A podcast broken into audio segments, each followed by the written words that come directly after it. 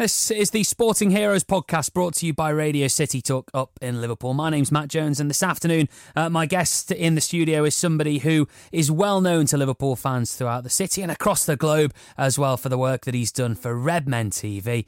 It's Paul Machin. Hi, great to have you in. Uh, so, before we get on to your sporting hero, the Redmen TV, YouTube channels like this, they're huge now, and, and, this was one of the top ones. This was the very first one, in fact, yeah, long before um, long before the worlds of, of United and, and Arsenal's et al. And yeah, people shouting outside of football grounds. There was us uh, making our own Liverpool version of sort of fantasy football slash soccer AM uh, from the back room of my house, and it's gone pretty well, I think, since then. Oh, definitely. Why did or how did you have the idea? Why did you decide to do it? I think, uh, kind of, as I said, that those influences. I, I grew up watching with good, interesting, fun football content. Whether it was Saint and Greavsie on a, you know, on, I think it was on ITV at the time, and Fancy Football was always on a Friday night. Soccer AM on a on a Saturday morning. It was football didn't take itself too seriously, and that, that always resonated with me. And I think that kind of whereas the content's changing, people might not look back on some of them as favourably nowadays, of course. But the I think as Scousers, we don't take things too seriously, and I, it always clashed with me how when you watch Match of the Day or you watch Sky Sports coverage, everything everything is so po-faced, and it never really fit with with with that kind of the ethos that I grew up with in supporting football. You mentioned soccer AM there, and that's probably why it stands out so much because that era of. Uh, Lovejoy and Chamberlain, yeah. peak soccer AM, yeah. was so well renowned across the country. Yeah, it was. There were, there were there's less and less of them these days. But as a kid, you had your, your water cooler moments. It would have been your school playground topics of conversation. And there were shows that you all watched. You couldn't miss these things. Um, and soccer AM was absolutely one of it. it was a, it was an integral part of your weekday routine. You had that, and you had Gazzetta football, and then you know you and then you, you either went off to play Saturday or Sunday league, and then you went and maybe maybe you watched the Reds or the or the the blues and you or, and you, or you had them on the radio or whatever. That was part of the thing, and I found that we're now at a point where we're we're providing that for a new generation of fans. I could list so many of those features from like 2006: Sheephead's topless weather, crossbar challenge, yeah, bucket challenge with the golf, yeah. Don't do them like that anymore. No, I know, and but it, that's what it was always always was was they were they had a, they had a laugh in, in, in doing it. You can see that. I've always said if you if you can have fun in making the content, then people will have fun in watching it, and that's something I've always kind of stood by when we've done. And bear in mind, you know, there's been some tricky times at Liverpool in the last decade that we've been doing this. You know, ownership protests and, and everything in between. Um, but we have tried to maintain a little bit of a you know a that, that glass half full Scouse mentality throughout it. And throughout it as well, you've had the chance to meet some of the people who I'm sure you'd class as heroes and interview them as well, which is always a thrill. Yeah, absolutely. Um, it kind of pinch yourself moments, uh, you know, going back to the, the very early days, um, getting to interview Luis Suarez when he just signed for the club was uh, something else. And then I think about it now, you know, you, you, you take it for granted, but it become it becomes it's not it's not an everyday occurrence, of course, but it becomes uh, you know a, a, thing that you know you, you know you're you're able to deliver upon. All of a sudden, it's uh, you know we, we we've always said you get these opportunities and you try your hardest to be as sound as possible and trust that people will trust you for, with with further the ones you know, to the point where you know I got to sit down with Jurgen last summer in, in Michigan. Um, and had a great chat about you know life, the Reds, and everything, which is just amazing. And you'll have seen as well over the time that you've been doing the Redmen TV how clubs have started to embrace fan media much, much more than they they possibly did at the start. Yeah, I think I think Liverpool are an absolute shining example for you know for a change. I think they've they've really turned the corner in the last two or three years. You know, I, I think back when we were we were signed up by by YouTube as a partner channel, and they just signed Man City up, and Man- Manchester City were really at the forefront of of that kind of stuff for a number of years.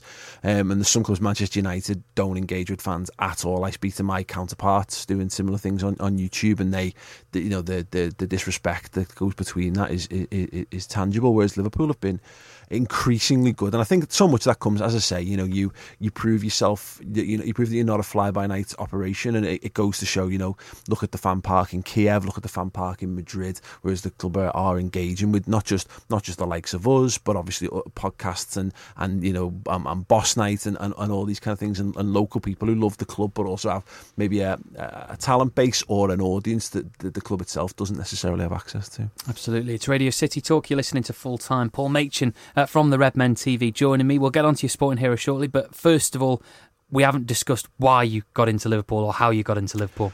I, don't think it was ever a choice. Um, it never it never occurred to me to support any team other than Liverpool. To be perfectly honest, my whole family are Liverpool fans, and they always and they always have been. There was only one family member who didn't support the Reds, and it was uh, my uncle who's a Manchester United fan, married in. Um, Just add that caveat. honestly, I, honestly, I, it, I, I, saw him the other week. I, I, have to add that caveat every single time.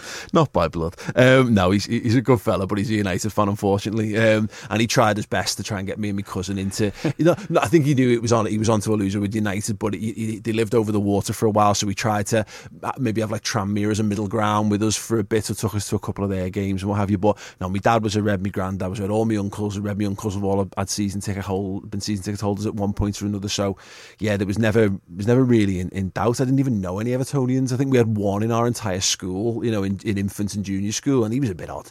So like, yeah, he was never really a great, you know, a great ambassador for supporting anyone other than the Reds. Can you remember your first game?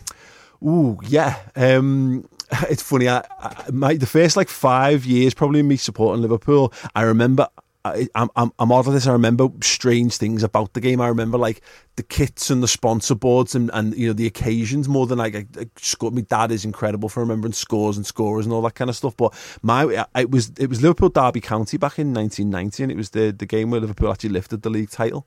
Um, I think the, the, actually I may have been taken to a couple of games earlier on in that season, but they, you know I couldn't have told you which way they were. But that's the one that stands out of seeing Kenny walk out, which is funny seeing him in like that 1990 um, that home that home shirt because of course he was you know he was well really past his best as a as a player by that point. But yeah, getting to getting to be at Anfield, I think I would have been in the Kemlyn Road for that. Um, and yeah, it's it's weird how those little memories end up kind of ingrained on you. So how old would you have been in 1990? Uh, 1990, I'd have been seven. So you must be one of the youngest people who can actually remember seeing Liverpool lift a league title yeah. as things stand at the moment. Honestly, it's uh, it's it's crazy. Yeah, and we deal with you know people of all generations and doing what we do. We've got a lot of young lads uh, who come in and, and, and either on work experience who, who, work for me now, and of course they they've got no no idea. You think like the you know the, the treble season is a is a bit of a myth to them, whereas that was that was my prime. You know, I was I was well into it then. I think it was 17, 18 around that time.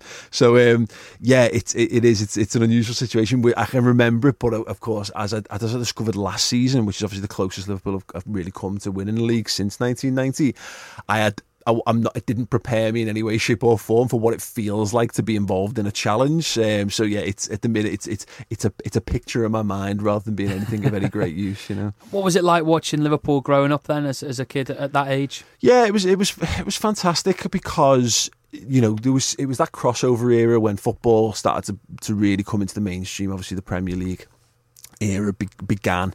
Um, Liverpool had a great crop of, of like young local talent in and around that side as well. You Steve McManamans, you, you Robbie Fowlers, uh, etc. Um, and at the time as well, you know Everton were okay. You know they, they, used to they, used to get the better of us in derbies loads around that point. And my three best mates were all Evertonians in senior school by this point, which is a real culture shock. Having like I say, not known any up until that point in my life. Uh, so we used to get we used to give each other dogs abuse. You'd be phoning each other's, you know, landlines up to, to hail abuse down the phones when you know when winds are going and stuff. So it was a re- it was a, just a really a really great time, and obviously you had the likes of uh, of Robbie Fowler, young Scouse lad, being arguably the best young you know striking talent in in the country, arguably amongst those in the world at the time, was a real point of pride as well. It's Radio City Talk. I am doing a sporting hero with Paul Machin from the Redmen TV. So let's get on to your sporting hero. And uh, well, you have just mentioned him. It has to be someone that comes from a Liverpool background, of course. Sure. Uh, but tell us why and who. Yeah, it, for me, it's it's it's Robbie Fowler, and, it, and there's there's a number of great players that I could have called upon. That's the beauty of being a Liverpool fan, of course. You know, I a little bit too young to to have seen the best of Kenny Dalglish, my dad's favourite player of, of, of all time you've got Steven Gerrard, you've got Jamie Carragher, but I think for Gerrard, yeah, Gerrard was was very much my you know teens and twenties player, but you know that for me, Robbie Fowler was I was a kid, and it was when I first got into really truly got into football. I think about like 93, 94, those seasons around then when he was finishing top goal scorer, and Liverpool had that great uh, Adidas kit with the big, the big bold stripes on it, and you know you wanted to have it was Fowler twenty three at the time, of course, being, blonde being hair. the blonde hair. Um, yeah, there was something about this this lad, and he was just this absolute predator, born goal scorer, and he just seemed to score every time he took to the field. It certainly felt like that at the time, and it felt like yeah, we had a a generational talent. And you know, you, you go through, you raised on stories from you, from your dad and from your granddad and family members and what have you about these great players. And my dad had all the old finals, the old FA Cups, and all that. So I'd seen Ian Rush. Like Ian Rush was the first player I. I a number nine on my 89 shirt. My first Liverpool shirt had Ian Rush, but he was never my player. Fowler felt like mine. And I think as well, for a kid growing up, it doesn't matter which club you support. When you see someone come through the ranks who's a local lad who wears their heart on their sleeve, and you can see how much it means to them every time they even step on the pitch, let alone score a goal, you're kind of living that moment with them. Yeah, absolutely. You know that that the whole Toxteth Terror thing, and the fact that you could there was like newspaper clippings from like the pink the Pink Echo where you could see like his he was playing in you know in, in, in lower you know local leagues and what have you. It was Robbie Ryder that he was you know growing before he obviously had, had changed his name, and you know there was something we could go you know, that could that could be me because when you're still young, you still harbour those ambitions. You don't realise quite what the golfing class is between you and your mates in the park and, uh, and, and, and a lad playing for in the Premier League. So no, you you, you do, and it, it's always so important. I think people don't. I, I always find it funny when people don't understand that connection. Um, that you, you, do naturally, and I think that's why you know, obviously Steven Gerrard and, and, and Jamie Carragher, of, of, course, and we're seeing it now. I think with Trent Alexander-Arnold, that you do. You, you, there's a, there's a little bit of vicarious living there where you do get to live out your dreams through someone else. He was such a talented footballer in that he wasn't the greatest goal scorer in terms of getting on the score sheet every game like a Mo Salah does, but he was a scorer of great goals. I actually think he was a little bit of a little bit of both, and I think unfortunately, you know, as his career kind of progressed, there was maybe some question marks over his over his discipline, and, and he had he had he got a really bad knee injury um, in the in the in the nineties, late nineties, which really held him back. Well, around the time that Michael Owen was starting to come to prevalence. Um, but he, he was, you know, you're talking a 20 goal a season centre forward. If he'd been able to maintain, if he'd been a bit a bit more lucky with injuries, or to be honest, if he'd just been born 10 years later when the the co- the way coaching's changed, the way that nutrition has changed, whatever.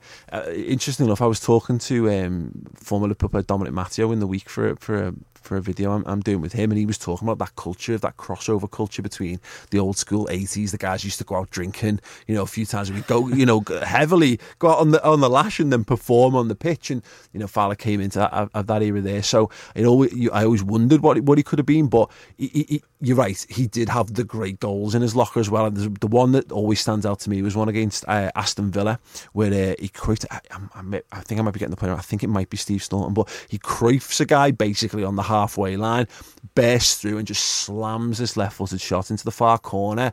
And um, yeah, he was just he was great because when you when you're a young kid and you're having like the schoolyard battles and who's your favourite player and what have you, when you've got match of the day moments that you can point out to your mates, um, yeah, it, it, makes the case a lot easier. So you'd have been about 17 or 18 when he left for Leeds. Mm-hmm. Um, five years later, he returns. What a moment that was! Yeah, absolutely unbelievable. I um, I talk about this more than a, probably a grown man should do, but I, I genuinely cried the day we sold into Leeds United. Uh, I'd gone to visit uh, my Redmen TV co-host uh, Chris Page. I was living in Leeds at uni at the time, and uh, I went to see him. And the club shop was right by the train station, and there was the Fowler 27 shirt in the uh, in the, in the in the window, and I, I was just heartbroken, absolutely heartbroken. So, and you kind of as ever with those players, you watch them, you you, you follow the careers, and every time I'd play, I'd get a new championship manager or football manager, whatever. I'd always look to bring Robbie back to Liverpool because why wouldn't you? But I don't think he dream of it because it, he, he had those persistent injury problems. He was never quite the same footballer. So you think, well, that that that'll be kind of it with his career, or might might peter out, or what have you. Uh, we'd seen it obviously when when Rush had finally moved on, etc. He, he went to like Newcastle and Leeds, I think, after leaving after leaving Liverpool for the second time. Um, so when we found out that, that, that Rafa was bringing Robbie back in, just a, a, real a real dream. And, and again, you just got that great sense again. It was a bit of nostalgia, sure.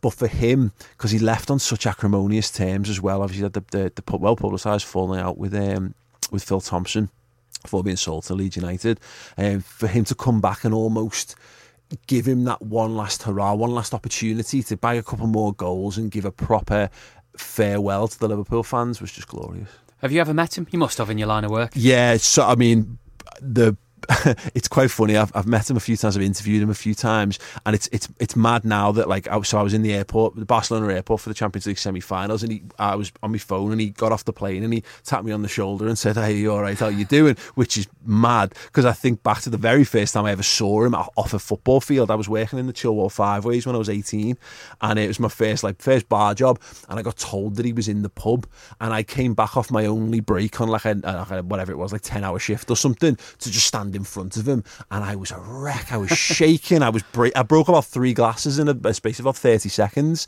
and that was just a pure hero worship of just being in the, in his proximity. So yeah, he's um, he's a great fella, and I love that some of the the, the the, the coaching academy stuff that he's, he's set up around the city as well. You can see how much it means to him. You know, his Liverpoolian roots. Fancying a trip to uh, Brisbane then to uh, meet him again? yeah, I wouldn't mind. Yeah, I'm sure if we could wangle something like that, it'd be uh, good to go over and see him in his new in his new home. But um, yeah, maybe, maybe maybe not at the moment. I think the Reds are probably going to keep me a little bit too busy this season, particularly with the amount of games they've got coming up. Um, but no, I, I, really hope he's a, a success because he's clearly got the passion for it, and I think I think at times maybe his reputation as being a bit of a a bit of a lad or whatever maybe gets in in the way a touch. But you know he's an incredibly dedicated fella, incredibly talented fella, not just a footballer, but obviously in in a, in a general sense as well. And uh, yeah, I, I really hope he's a success over there. That's Paul Machin from the Redmen TV who joined me for this week's Sporting Heroes podcast on Radio City Talk. My name's Matt Jones, and if you like what you hear, uh, then hit the subscribe button. You can get a new one in your box every single week. I've done loads of great ones in the past as well that you can catch up on if you go back. The likes of Terry Phelan on there, Ian Prowse, and many, many more as well. On top of that, if you're tuning on Radio City Talk 1548 medium wave or on DAB up in Liverpool or online as well, you'll be able to hear a brand new sporting hero every single Wednesday at 4:45.